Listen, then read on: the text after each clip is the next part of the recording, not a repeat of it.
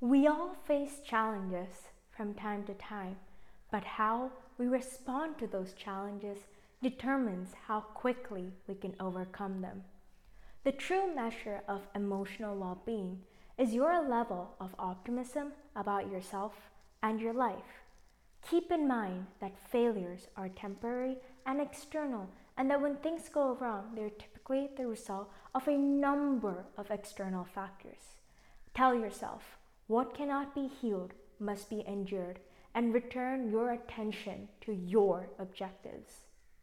Winston Churchill once said, A pessimist sees the difficulty in every opportunity, an optimist sees the opportunity in every difficulty.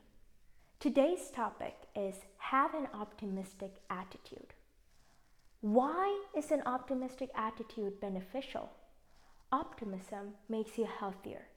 In a study between optimism and immune response, those who were optimistic fought infections better and were able to cope with stress way better. Optimism boosts your self esteem and self acceptance, helps you push through adversity and bounce back faster, encourages and motivates others to strive to do better. Suzanne Segerstrom, a professor of psychology at the University of Kentucky, said People who are optimistic are more committed to their goals, are more successful in achieving their goals, are more satisfied with their lives, and have better mental and physical health when compared to more pessimistic people. Draw the line between being optimistic and being surreal.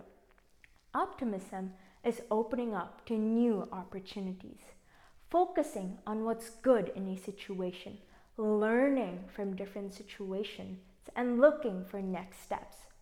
Optimism isn't ignoring problems and pretending life is perfect, being fake about being happy and being surreal.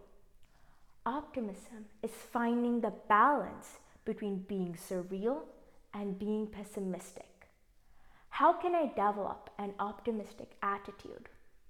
See failure as a new start, an opportunity that forces you to learn, grow, and start new. Be expansive. Don't be trapped in mediocrity for the fear of failure. Discover, explore, and learn. Start believing that good things will happen.